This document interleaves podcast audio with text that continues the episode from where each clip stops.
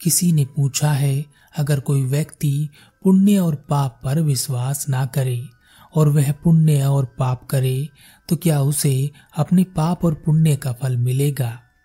एक गुरु एक गाँव में अपना उपदेश दे रहे थे।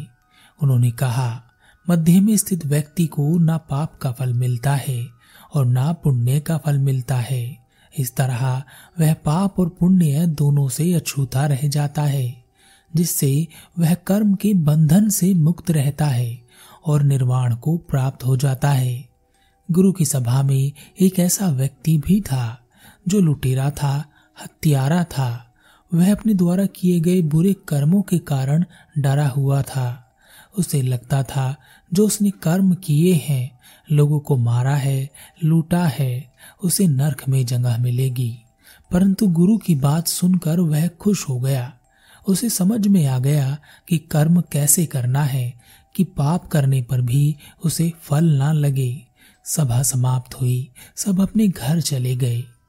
वह लुटेरा भी अपने घर चला गया। उसके बाद उसने खूब लूटपाट की और हत्या की। जब भी वह किसी के साथ लूटपाट करता और उसकी हत्या करता, तब वह उससे कहता, मैं तुम्हें लूट नहीं रहा हूँ। मेरी ऐसी कोई इच्छा नहीं है। पर मैं यह करता हूँ। ना मैं तुम्हें मारना चाहता हूँ, फिर भी मैं यह करता हूँ। मैंने पाप और पुण्य पर विश्वास करना बंद कर दिया है। अतः न मुझे पाप लगता है, न पुण्य लगता है। पर एक दिन वह पकड़ा गया। राजा के सैनिकों ने उसे पकड़ लिया और राजा ने उसके इस कृत्य के लिए उसे मृत्यु दंड दिया।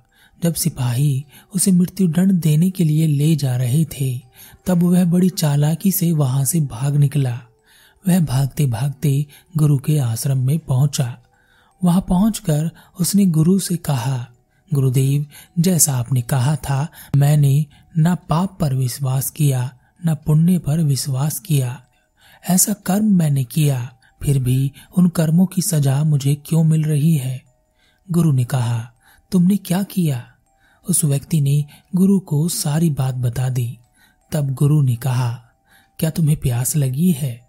व्यक्ति ने कहा हाँ गुरुदेव, बहुत प्यास लगी है, गला सूखा जा रहा है। गुरु ने उस व्यक्ति को भोजन लाकर दिया और कहा, खा लो। व्यक्ति ने कहा, पर गुरुदेव, मुझे भूख नहीं, प्यास लगी है, मुझे पानी चाहिए, भोजन नहीं। गुरु ने उसे पानी लाकर दिया। उसने पानी पीकर अपनी प्यास बुझा ली। थोड़ी देर बाद गुरु ने फिर पूछा, क्या तुम्हें भूख लगी है? व्यक्ति ने कहा हाँ गुरुदेव, मुझे भूख लगी है। कल से मैंने कुछ नहीं खाया।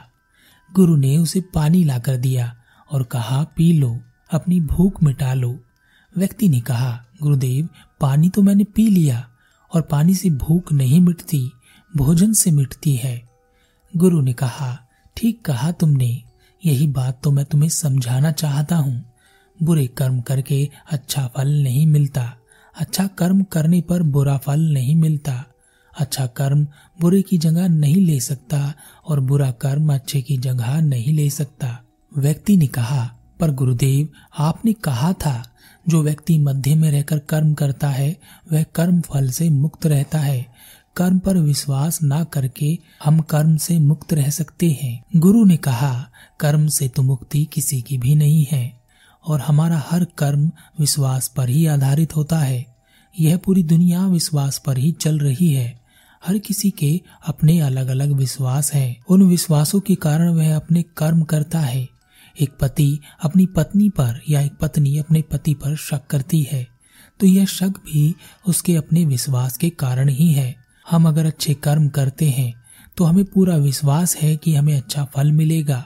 अगर हम बुरे कर्म करते हैं तो तुम्हारा विश्वास है कि तुम्हें बुरा फल मिलेगा। दुनिया में जितने भी धर्म हैं, सब विश्वास पर ही आधारित हैं। हम अगर किसी का बुरा करते हैं, हमारा विश्वास है कि उसका बुरा करने से हमें कुछ हासिल होगा, कुछ मिलेगा। हमारा विश्वास हमारी पूरी ज़िंदगी को नियंत्रित कर लेता है। उसका रूप और रंग बदल देता है। व्यक्ति ने कहा, गुरुदेव, आप बात मत घुमाएँ। आपने कहा था कि व्यक्ति मध्य में हो तो कर्म फल से मुक्त हो जाता है। गुरु ने एक लकड़ी उठाकर उस व्यक्ति को दे दी और कहा, इस लकड़ी को अपनी एक उंगली पर स्थिर करो। इसका एक सिरा पाप है और दूसरा सिरा पुण्य का है। इसे अपनी उंगली पर मध्य में स्थिर करो। यह पाप या पुण्य की तरफ़ गिरनी नहीं चाहिए। उस व्यक्ति ने लकड़ी को अपनी उंगली पर स्थिर करने की बहुत कोशिश की, परंतु वह लकड़ी कभी दाएँ गिरती तो कभी बाएँ गिरती। बहुत देर कोशिश करने के बाद भी वह उस लकड़ी को अपनी उंगली पर स्थिर नहीं कर पाया। गुरु ने कहा, अपना सारा ध्यान इस लकड़ी पर लगाओ, उंगली पर लगाओ, कुछ और मत सोचो। बहुत ध्यान देने और कोशिश करने के बाद आखिरकार उस व्यक्ति ने उस लकड़ी को अपनी उंगली पर स्थिर कर लिया। तब गुरु ने कहा, ऐसे ही एक व्यक्ति मध्य में स्थिर होता है। अपने ऊपर पूरा ध्यान देना पड़ता है। अपने आप को एकत्रित करना पड़ता है। समय लगाकर साधना करनी पड़ती है। अपनी समझ को बढ़ाना पड़ता है। अपने भीतर शांति को उतारना पड़ता है। तब जाकर एक व्यक्ति मध्य में स्थिर हो पाता है। अगर तुम विश्वास कर लोगे कि मैं मध्य में हूँ, तब तुम ऐसे ही गिरोगे जैसे पहले यह लकड़ी कभी इधर और कभी उधर गिर रही थी। व्यक्ति ने कहा, गुरुदेव, मध्य में स्थित व्यक्ति को पाप पुण्य का फल नहीं मिलता? गुरु ने कहा, कर्म का फल सबको मिलता है, मध्य में स्थित व्यक्ति को भी मिलता है। पर जो व्यक्ति मध्य में स्थित हो गया, वह शांति को प्राप्त हो गया। जो शांति को प्राप्त हो गया, उसका लालच चला गया, स्वार्थ चला गया, और जिसका स्वार्थ चला गया, लालच चला गया, वह जो भी करता है, परमार्थ से ही करता है, भलाई के लिए ही करता है, परंतु उसका परमार्थ, उसकी भलाई लालच से प्रेरित नहीं होती, स्वयं के भीतर से उत्पन्न होती है, जिस कारण से वह उसके फल से अछूता रहता है, परंतु फल अवश्य मिलता है। दुख और सुख उसके पास भी आते हैं। दुख और सुख आने पर तुम विचलित हो जाते हो। चिल्लाने लगते हो, रोने लगते हो, तड़पने लगते हो और बेचैन हो जाते हो। परंतु मध्य में स्थित व्यक्ति सुख और दुख से विचलित नहीं होता। पर सहता सब है। भूख उसे भी लगती है, प्यास उसे भी लगती है, धन उसे भी चाहिए। कांटा लगेगा तो दर्द उसे भी होगा। यह बताओ कि तुम यहाँ के राजा की नज़रों में क्या हो? व्यक्ति ने कहा, अपराधी। जनता की नज़रों में अपराधी। परिवार की नज़रों में अपराधी। पर मैं मध्य में स्थित हूँ और मेरे लिए तुम अपराधी नहीं हो। एक ऐसे व्यक्ति हो जो लालच और स्वार्थ, कामना के चक्कर में फंस गया है और अपना रास्ता भूल गया है। जो बस किसी तरह से अपने आप को अपने द्वारा किए गए पापों से बचा लेना चाहता है। वह व्यक्ति गुरु के चरणों में गिर गया और कहा, गुरुदेव, मैं मध्य में स्थित होना चाहता हूँ। वह व्यक्ति गुरु के आश्रम में ही रुक गया। उसने साधना की, नियमों का कठिन पालन किया और एक दिन उसमें वह शांति उतर आई, जिसमें वह व्यक्ति मध्य में स्थिर हो गया। उसने गुरु से कहा गुरुदेव, एक लालच जो सभी मनुष्यों में होता है, जीवन से जुड़े रहने का लालच, वह भी अब मुझमें नहीं रहा।